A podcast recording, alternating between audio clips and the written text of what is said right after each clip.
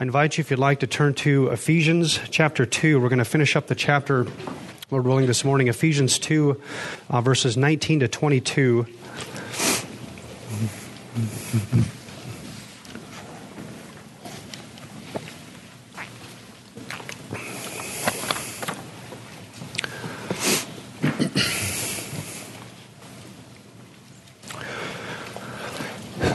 Before we read the passage and consider it, let's, let's pray together. Our Heavenly Father, as we come to your word, we're thankful. We're thankful that it's written in a language we can understand. We're thankful that we can uh, gather here uh, freely and not only read it, but consider it, meditate upon it, chew it, uh, munch on it. So we pray that as we do this, uh, you would pour out your Holy Spirit into our midst because we know that unless your Spirit comes, this will be simply a dead exercise, profiting uh, none of us anything.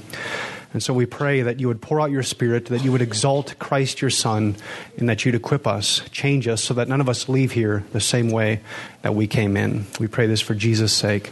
Amen. All right, Ephesians 2, uh, we'll begin reading at uh, verse 19 down to the end of the chapter. So then, you are no longer strangers and aliens, but you are fellow citizens with the saints and members of the household of God, built on the foundation of the apostles and prophets, Christ Jesus himself being the cornerstone, in whom the whole structure, being joined together, grows into a holy temple of the Lord. In him you also are being built together into a dwelling place for God by the Holy Spirit. One more time, beginning at verse 19. So then you are no longer strangers and aliens, but you are fellow citizens with the saints and members of the household of God, built on the foundation of the apostles and prophets, Christ Jesus himself being the cornerstone in whom the whole structure, being joined together, grows into a holy temple in the Lord. In him you also are being built together into a dwelling place for God by the Spirit.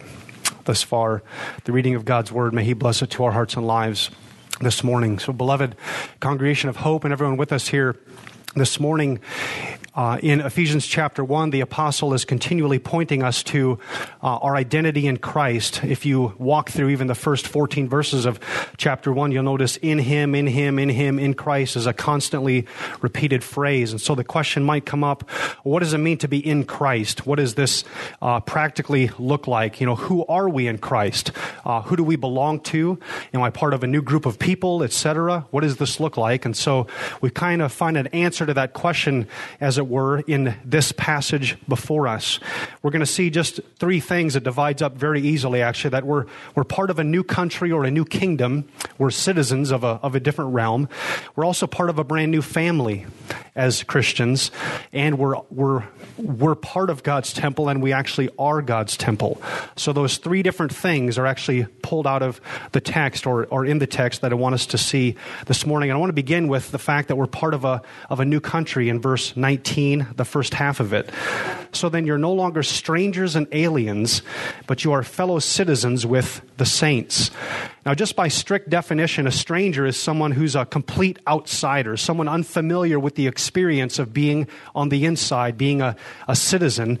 And an alien, we might use the term resident alien, is someone who's living in the country but has no rights, doesn't have citizenship. So uh, maybe equivalent to someone who's in the U.S. or overseas and they have a visa, but they don't have full citizenship in that country. And Paul is saying that with respect to uh, being a Christian, we are not those things.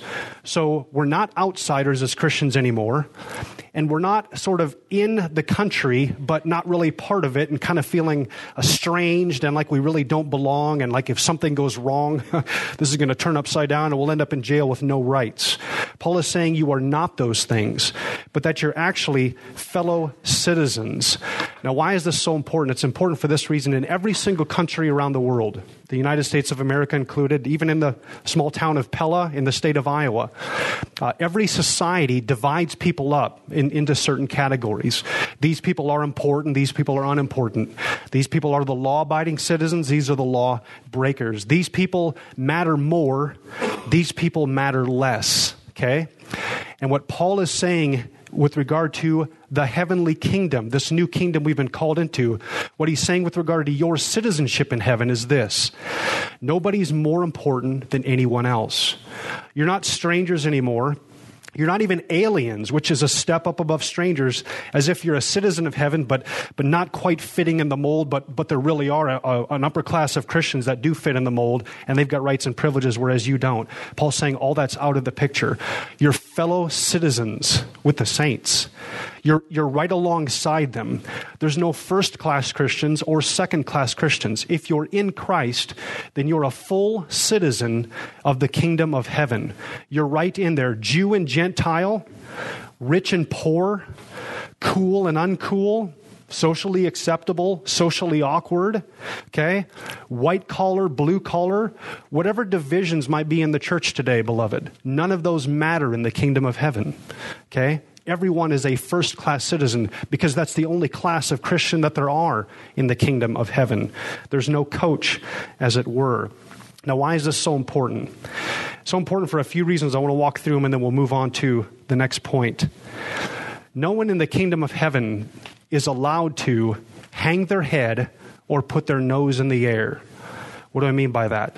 If there are no second class citizens in heaven, no strangers, no aliens, no people who are uh, lesser than other Christians in the kingdom of heaven, but we're all fellow citizens, if this is true, then no one is allowed to hang their head and no one is allowed to walk with their nose in the air.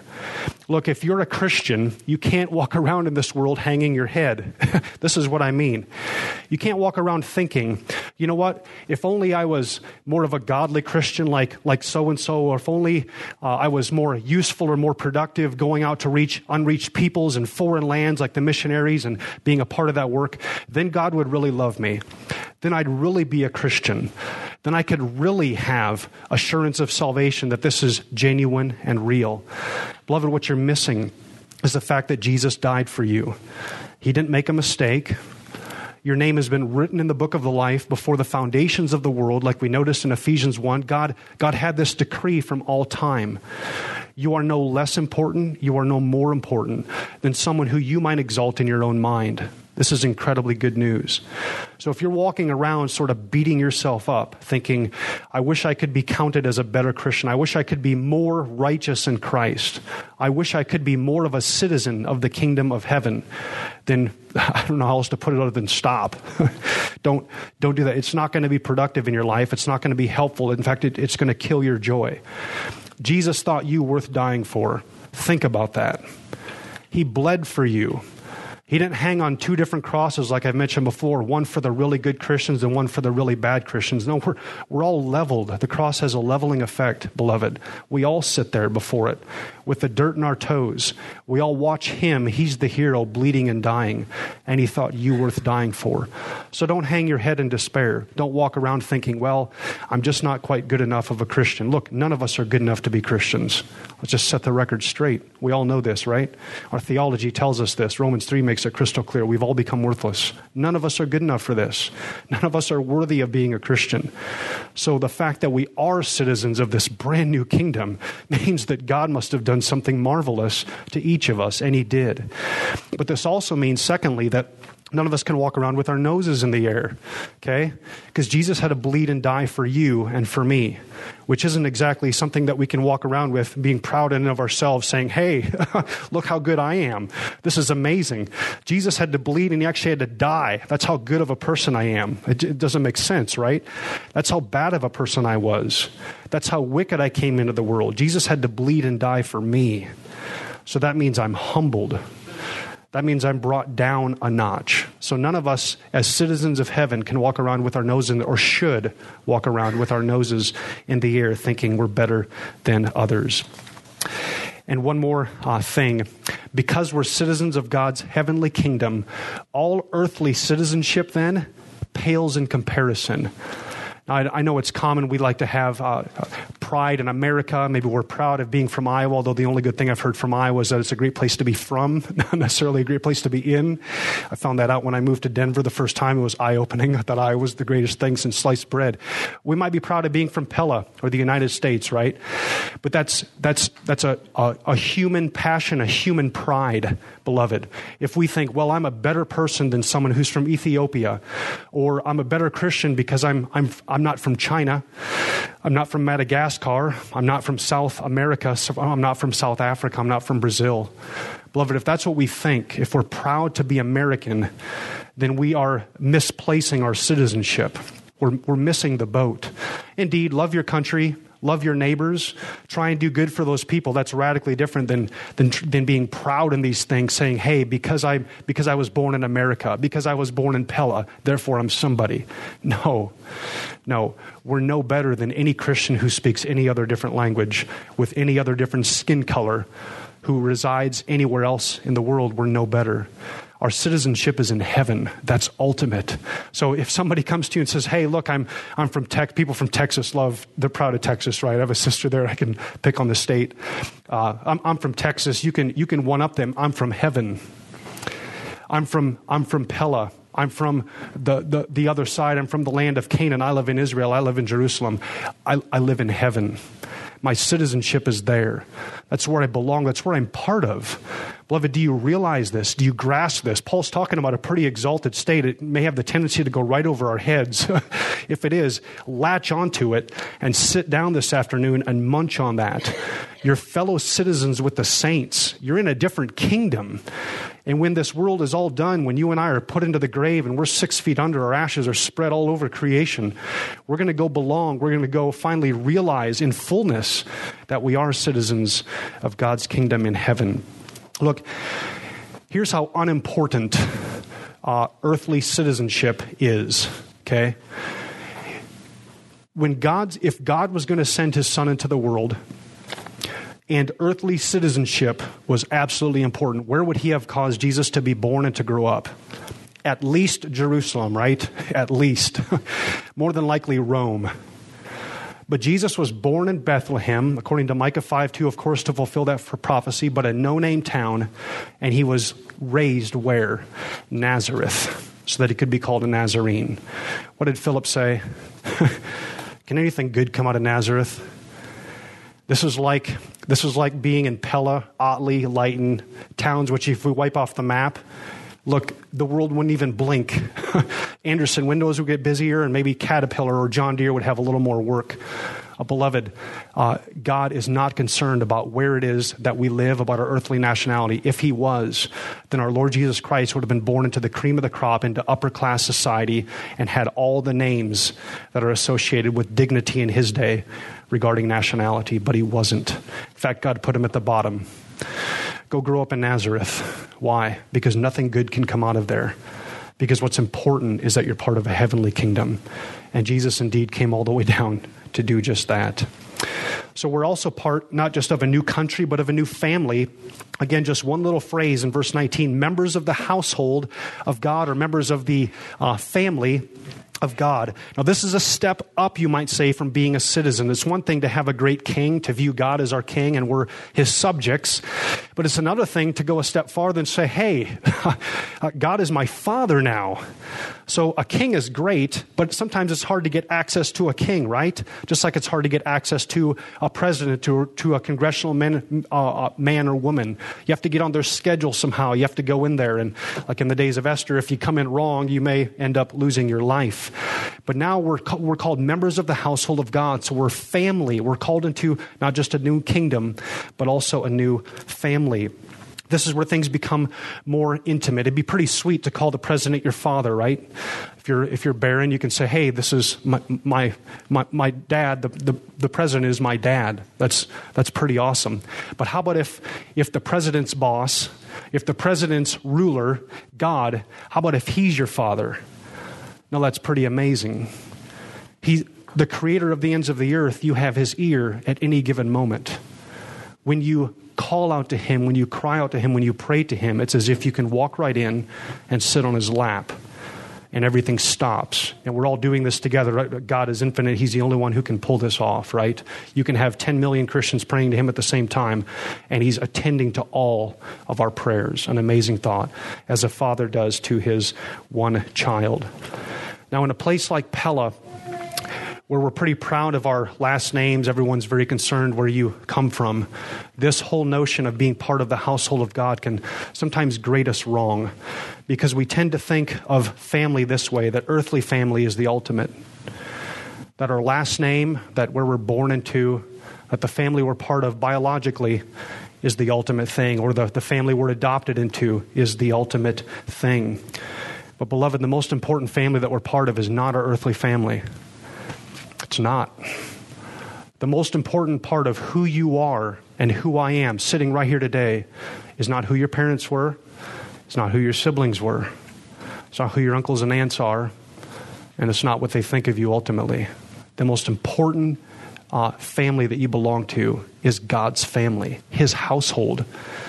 You're brought in as a brother or sister in Christ now, and God is your father. That is the ultimate family. And it's a, it's a great blessing if your biological family is also part of God's family. That's, in, that's incredible. That makes those relationships uh, really close, not just biologically, but also spiritually. Earthly family is only temporarily, temporary, right? God's family is forever. Earthly family is important, but God's family is infinitely more important. Fact, the most intimate of all family relationships, marriage, won't even exist in heaven. That's how far uh, uh, God's family exceeds earthly family. Earthly families are so temporary, beloved, that there won't even be marriage or giving in marriage in heaven. But we'll all be like the angels in that way. Quite a thought for us as we live in a, a culture which, which you could say idolizes family, worships family, worships marriage and, and our kids. I think uh, also in my, my own limited experience, which isn't much, Reformed churches tend to idolize biological family. We, we love our covenant children, and we should. We baptize infants, and rightly so.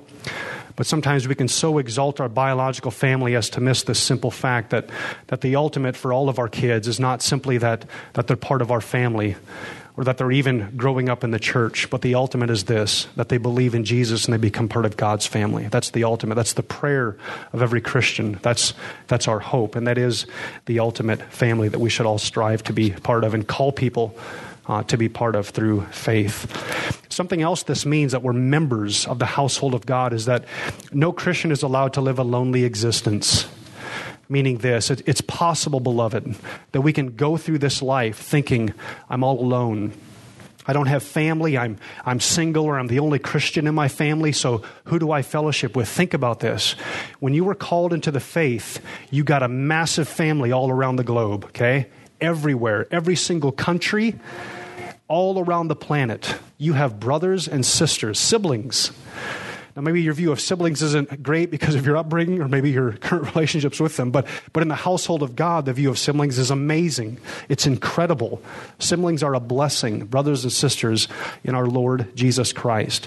So if, if you're sitting here thinking, I, I do feel lonely, I wish I had brothers and sisters who could really understand who I am, what I'm like. Look, just look to the side, look behind you, look in front of you, or whatever local church you're part of. There's your family. There's the people God has given to you as members of his household, and God is our Father together. This is amazing family life right inside the church. Again, sometimes difficult for us to understand, but it's true. You'll notice something about your new family as well. You didn't pick them, God picks the family. Now, this is good in the sense that why is God giving us so many commands about one another? Love one another, outdo one another, and showing honor. Uh, bear one another's burdens, one another, one another, one another, one another. Why? It almost sounds like God is our parent, right? Our father. He sounds like a parent, doesn't he? What are parents constantly telling their kids? Look, is that the kindest thing you could have said? How can you, how can you love your brother or sister in the midst of this? How can you be a real blessing to them? Look, you're, you're, your brother just picked on you, your sister just picked on you. What's a great way to respond to this? How can you show love to them? How can you, how can you return good for their, their evil in the midst of this? Beloved, God gives us those same commands because we're His children. And what do we like to do so many times in the church? Maybe not like to do. What do we slip into? Fighting, just like kids, arguing, going at each other, annoying each other, picking on each other, right? One of us gets too big of a head and we start to drive everybody around us nuts. And so God constantly comes to us and says, Love one another. And God picks the family. We don't get to pick our brothers and sisters, do we? In biologically, we're born into a family. We pick our friends, not our family. It's the same in the church. God picks them. God calls them in. So here's something fun. Here's here's why the church is such a uh, a great time, you might say, uh, adventurous, never dull, because you never know who God's going to call in to become a member of the church of which you're a member. You never know who God's going to save next and say, now you need to love this person. You never know who it's going to be. You never know what they're going to do, and they never can predict what you're going to do as well. And God says, learn to love. Kind of, to put it bluntly, learn to get along. Get along. learn to love each other well. Learn to advance my kingdom, says the Lord. Um, learn to advance it uh, as you do relationships well with one another. And one more item I want to pull out of this notion of being family is that since we are part of the household of God, God is our Father. Now, I don't know your view of God. God is holy, He's perfectly just. He's loving, merciful, good, gracious, eternal. You can go all down the list of his communicable and incommunicable attributes. God is all those things. He is our Father. God is unapproachable light, and yet he's our Father. So I don't know what your view of God is in light of who Jesus Christ is and what Christ has done for you. But here might be sort of an illustration that's very popular to, to help us as we learn to relate to Him as our Father in His household. There's a story of Abraham Lincoln in the Civil War. Uh, uh, uh, well, his whole presidency was kind of characterized by the Civil War, but during a part of the height of some of the battles, he was in his cabinet room with cabinet members, and they were really going through uh, a lot of stuff, kind of chewing rocks as they were working through decisions to make. And the story goes his son Willie showed up at the door, little 10 year old Willie knocked on the door, and Lincoln stopped everything. Willie just wanted his dad's attention. So the cabinet members were kind of put out by this. They weren't really happy by this. But Lincoln walked over to his son, asked him what he needed, attended to his care, and then went back to work. The son had a higher uh, priority than the cabinet members did. In other words, in the, in the mind of Lincoln, Willie was higher up on the pecking order than the cabinet members. Now, beloved, think about this. When you and I cry out to God, everything as it were stops. Think of all the things God is doing, upholding all creation. Every single atom is right in its place. Every single molecule, as, as R.C. Sproul put it, there's no maverick molecule. Everything in all creation is being upholded, upholded by His powerful hand. That's a lot of stuff to do. And when you and I pray, it's as if the slate cleans off and we come right in and sit on His lap and we have His full attention. That's what it is to be a member of the household of God the Father of the universe, the God of the universe, the Father of our Lord Jesus Christ. When we cry to Him, when we pray to Him, He's right there listening. Amazing privilege. Does that blow your mind a little bit? It should. Does that cause you to think, how is this possible that, that God could, as it were, put things on hold, even though He doesn't put anything on hold, and pay attention to me and my teeny tiny requests? Me who was born 40 years ago, 15 years ago, 70 years ago, and will soon be dead. How does my prayer get heard by an eternal God? This is amazing, beloved. God's amazing love of you and I, His care for us as children. That's one of the privileges you have of being a member of the household of God. Well, the third picture here, and this is really the biggest picture that Paul's trying to unfold is the picture of the fact that we're God's temple, the picture of the temple building. And it's in verses 20 to 22. Let me read them and we'll walk through them a little bit. So, built on the foundation of the apostles and prophets, Christ Jesus himself being the cornerstone, in whom the whole structure being joined together grows into a holy temple in the Lord. In him you also are being built together into a dwelling place for God by the Spirit. Now, it was one thing to be to have God as our king it was quite another thing to have God as our Father. We're getting closer and closer, but, but check this out. How about to have God indwell us, where we are the temple? We are the temple. This is, this is the ultimate. This is as close as it gets, beloved. This is the most intimate relationship that there can be, where we know from the rest of Scripture the Holy Spirit comes and lives inside of us. Christ is living in us. This is amazing intimacy. That's why Paul is going to spend a little bit of time unfolding this one. Now, what is a temple? A temple is simply the place where God dwells, where you can meet with God as his people, okay? And the temple started really in the Garden of Eden.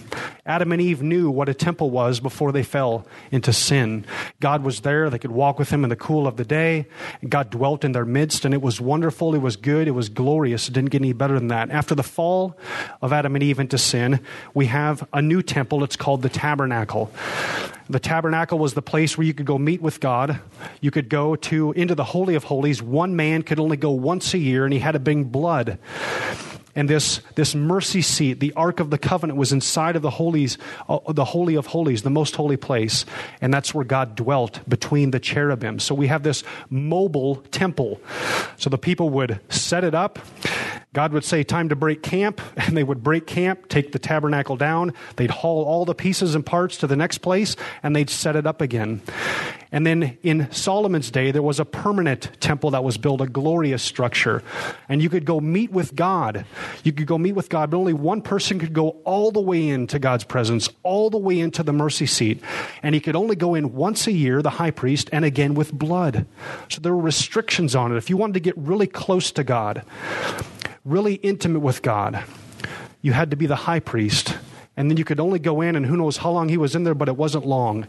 It just wasn't as possible. You couldn't go all the way in, beloved. There were restrictions on it.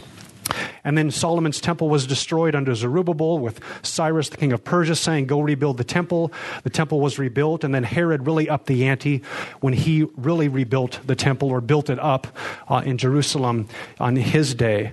What all these temples had in common, beloved, is that you could meet with God there, but it was so restricted, you couldn't get all the way in, you couldn't come all the way into the presence of God, and you still felt a little bit cut off from the presence of God. The only way in was through blood sacrifice. What's interesting about the original temple is that right outside the doors, right outside the gates, as it were, the Lord set cherubim and a flaming sword that turned every which way. Genesis 3:24, he drove out the man, and at the east of the Garden of Eden, he placed the cherubim and a flaming sword that turned every way to guard the way to the tree of life. And so the question is how do we get back into this dwelling place of God? How do we get back in? How do we go in? We want to be in. And the tabernacle is supposed to be a portrait of, of that Garden of Eden. Because even in Exodus 25 at verse 18, there's imagery of the Garden of Eden. You shall make two cherubim of gold, of hammered work you shall make them. On the two ends of the mercy seat, make one cherub on the one end and one cherub on the other end. Of one piece with the mercy seat, you shall make the cherubim on its two ends. The cherubim shall spread out their wings above, overshadowing the mercy seat with their wings, their faces one to another. Toward the mercy seat shall the faces of the cherubim be and you shall put the mercy seat on top of the ark. There I will meet with you. So we have the imagery of the original Garden of Eden after God kicked Adam and Eve out of it, set the flaming sword up, set the two cherubim there, and now we have the same imagery inside the most holy place. The mercy seat there where you meet with God, but the cherubim guarding it, saying, Be wary if you come. If you come wrongly, you will die. That's the same thing that the Garden of Eden proclaimed. If you want to come back in this Garden of Eden to dwell with God, there's going to be something dying. The sword's going to cut you up. You have to find a way to get through to it. So it was mind bending and earth shattering when God came into the world uh, in the way that John describes. The Word became flesh and dwelt or tabernacled among us. And we have seen his glory. Glory as of the only Son from the Father, full of grace and truth. And if that wasn't enough to convince us, Jesus says it even more pointedly in John 2:19, "Destroy this temple and in 3 days I will raise it up." And the leaders didn't get it. They're like, it took 46 years to build this temple. What do you mean three days? But he was speaking about his body. Jesus is saying, I'm the temple. So if you wanted to go meet with God in Jesus' day, where would you go? To Christ, to Jesus. He's standing right there. So things are warming up. What Moses couldn't even fathom, what Abraham would have killed for, what the Old Testament Israelites would have longed for, is starting to become fulfilled. Oh, God's getting closer our Lord has skin now. We can follow him around. We can see him. We can touch him. He's right in front of our eyes. But the New Testament goes even farther with regard to this temple metaphor. 1 Peter 2 5, you yourselves, like living stones, are being built up as a spiritual house. 2 Corinthians 6:16 we are the temple of the living God. 1 Corinthians 3:16 do you not know that you are God's temple and that God's Spirit dwells in you. You are that temple. So, in the new covenant now, beloved, what every Old Testament Israelite would have loved to experience, what, what almost none of them knew except for the high priest, and even that was a pretty intimidating experience. I hope I don't mess up or I'm not making it out of this most holy place alive. What they all longed for, you and I actually experienced to a huge degree, a much greater degree, the presence of God in us the presence of God living in us, indwelling us in a more fulsome way than any believer in the Old Testament was able to experience. And the ultimate culmination of this is in Revelation 21 3. I heard a loud voice from the throne saying, Behold, the dwelling place of God is with man. He will dwell with them, and they will be his people, and God himself will be with them as their God. Marvelous. I want to walk through some of Ephesians 2 20 and then 21 and 22, those verses, after just considering what this temple metaphor means, what, what, what, why this is so important, why it's so incredible. The first thing this means is this there is no earthly temple to go to sanctuaries, church buildings. We may have fond remembrances of them because of what took place in them. Maybe we came to faith in them. Maybe we were really edified and sanctified in them. Those fond memories are great, but they don't make any earthly building the temple of God. You, you, can't, you can't go to a, temp, a building and say, This is where God is dwelling. He dwells in the church corporately and in each of us individually. We are now the temple of God, beloved. It's an amazing concept. No buildings are set apart by God like in the Old Covenant, saying, well, this building's a special building. Never tear it down, don't remodel it, and don't do anything to it. That's not what church buildings are. They're a place to meet. They, they usually have air conditioning. It's just as simple as that, right? We, can, we could just as well meet outside. When it rains, they shed the water. When it's 10 below, then we turn the heat on. That's what a church building is. A church building is not a place that's God's temple. We are God's temple. Something else to consider is that the church the temple is built on Christ and His Word, built on the foundation of the apostles and prophets, Christ Jesus Himself being the cornerstone. Now, the cornerstone is simply the, it was usually a massive stone, and it was part of laying the foundation. It had to be square because everything else was sort of uh, tried off of it, squared off of it. So Christ is the cornerstone. He's the most important stone in this entire building. Everything is squared off of Jesus. He keeps the church in line, as it were. And the part of the foundation is the apostles and the prophets. I take this to mean the, the Old Testament and the New Testament, the prophets who spoke in the past, the Old Testament, and the apostles, the apostolic foundation laid out in the New, in their writings in the New Testament. So that what is at the foundation of the life of the church, the temple of God, is the Word of God and Christ as He is unfolded through the Word, our Lord Jesus Christ and the Bible. So here's something to, to consider in light of this. There are things we are doing, we'll get really practical here. There are things we're doing right now in the life of Hope Church that are sinful. We're not the perfect church, right? There is no perfect church. What does that mean? It means that, that, that we're living in sin in some way. We probably can't see it very clearly now, or I trust we'd be repenting. we'd be fasting, we'd be turning things around in light of our failure. So there are things that we are doing that are sinful right now. Every church is engaging in this, and, and wrongfully so. Maybe we don't know what they are, maybe we do. But when the Word of God exposes those things, because it's the foundation, it's the authority of the temple, which is the church of God, the family of God. When those things are exposed, what do we say? Well, the Word of God's outdated. Well, but that sounds too difficult. Well, but we've always done it this way. How about oh, we need to repent? We just found out in the Word that the way we're doing church life or our priorities, they are way off. We, we need to do a 180 here. Thank God for the way He's blessed us. Thank God for the way He's patient with us. Thank God for the things that He's caused us to do well. But in this way, we're really failing. So let's turn, let's turn the ship around. At a moment's notice, beloved, no matter what church we're part of, that's part of church life repenting, not just as individual Christians, but also as a, as a whole church. If the Bible really is the ultimate authority and we ever find out that we're not in line with it, then we need to turn around because it's the foundation. We don't change the foundation, we don't change the cornerstone. We don't say, well, we need a new Savior, we need a new word. No, the Word of God is final. The canon's closed. It's the ultimate authority. So we have to figure out if we're lining up with it. That's, that's as practical as we can possibly get with the fact that the Word of God is the part of the foundation. And there are two places where God's temple is being constructed. If you take a look at verses 21 and 22, two, two little portraits here. Verse 21 uh, the temple is being constructed in the church corporately, in whom the whole structure, being joined together, grows into a holy temple in the Lord. That's sort of looking at the church universal, as it were, the whole massive structure of the church.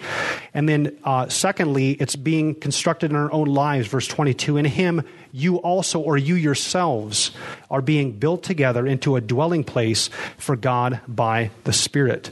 So there's two images here the one of the entire universal church and how this little church in Ephesus fits into there, full of Gentile Christians and Jewish Christians.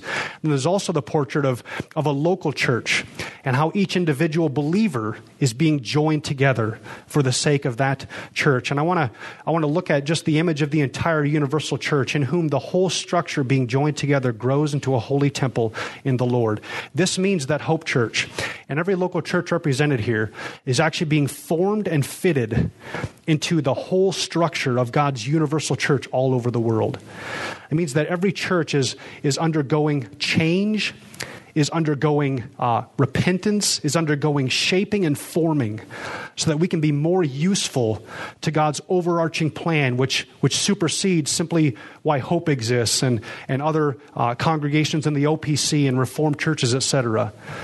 But God has a massive plan, beloved, all over the world, and He's shaping hope so that we can be part of that plan. In other words, the moment a church starts focusing on itself, and starts losing the grand picture, God has a lot of work to do. And he starts working and he starts chipping away at that local church, saying, You don't exist for yourself. There's a big kingdom out here. We've got worldwide stuff to do. We've got local stuff to do, but, it, but it's far bigger than just your local church. So, so get on board with it and let's go. But the other thing that, that we notice in the passage, the first image is of the universal church. The second one is of the local church being built up in verse 22. In him you also are being built together into a dwelling place for God by the Spirit. Now, I don't know if you've watched a mason work. Nowadays, we have our 8 by 8 by 16 inch wide blocks that are usually pre cut pre-molded and they're they're pretty exacting. So you don't have to do any cutting on the block until you get to a corner or a door or window.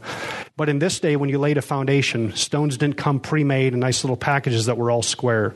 So if you want to lay a foundation stone, you're cutting, you're hammering, you're sawing, you're doing whatever it takes to make these stones fit into place. It's a lot of work. Like in the, in the days when Solomon was building the temple, they did all this work at the quarry so that when they came on site, they, it could just be quiet there. But there was tons of work going out in the quarry. Beloved, God is doing that work not just in each local church all around the world, but God is also doing it in each of our lives, the lives of every Christian all around the world, so that we can be fitted into our local church and we could be formed into such a way that we're more of a blessing to the people around us and more useful in advancing His kingdom. You can't control what other people think of you as a believer. You can control how you think of other Christians. And here's how we ought to think of them living stones. They're being molded and shaped into this grand edifice, a temple if you want to picture a wall or picture a building going up or picture a foundation, this Christian who just came in, just came to faith, they're being fitted right next to me and they've got a lot of jagged edges. and I've got some jagged edges too. So the mason does what? Knocks it off, breaks it off. Out comes the hammer, right? And it hurts. We may think, man, they have a lot of jagged edges, and then the mason slaps two off of us, and we think, oh, I guess it was me who had the jagged edge. They're actually doing pretty good. And God is fitting us into this building, into this foundation, into this, into this grand place that's built upon the Lord Jesus Christ and His Word. And beloved, sometimes it hurts, but it's always for our good. It's always for his kingdom. It's always for the well being of the church. I think C.S. Lewis put it so well in Mere Christianity. Imagine yourself as a living house. God comes in to rebuild that house. At first, perhaps you can understand what he's doing. He's getting the drains right and stopping the leaks in the roof and so on. You knew that those jobs needed doing, and so you're not surprised. But presently, he starts knocking the house about in a way that hurts abominably and does not seem to make any sense. What on earth is he up to? The explanation is that he is building quite a different house from the one you thought of. Throwing out a new wing here, putting on an extra floor there, running up towers, making courtyards. You thought you were being made into a decent little cottage, but he is building a palace. He intends to come and live in it himself. So, beloved, God dwells in the church, and it's a holy temple, if you notice the language of the Apostle Paul. And when he comes and lives in it, he's going to make it holy. What does that look like for you and me? It looks like this. Beloved, our sins are being dealt with. God loves us so much that he's going to form and fit us into our local church. People in your local church have gifts you don't. They have talents you don't. They see things you don't. They see your sins that you don't, and you see theirs. Why does God do this? Why doesn't He make us all cookie cutter Christians? Because we'd be blind to each other's sins. We'd be, we'd be unable to help each other because we'd all think the same, look the same, and have the same sins. But God brings us all different stones. When you go to a quarry, are all the stones the same? No, they're all different. You pull them out, different sizes, different shapes. You have to cut them to fit into the mold of our Lord Jesus Christ. And that's what God is doing. So, is He doing that in your life? Is He working that out in your heart and in my heart? Is God shaping you? Is He using Christians that you're in fellowship with to shape you, to mold you into the image of His Son? If He is, praise Him for it. Don't, don't resist it. Make sure I don't resist it. Make sure each other don't resist this. Make sure we're walking through the pain of being molded, of being shaped. It's what God's doing in building his temple. Beloved, you have such intimacy with God. The Old Testament believers would have died to be in your shoes. Enjoy it. Go to him. Relate to him. Love him. Walk into his presence and sit there it's, it's the best place that there is to be. It's what every human heart is longing for to finally walk into the presence of God and have peace, to know peace, rather than animosity and enmity and worry and anxiety. We can go all the way in because of our Lord Jesus Christ and experience peace with Him. Let's pray.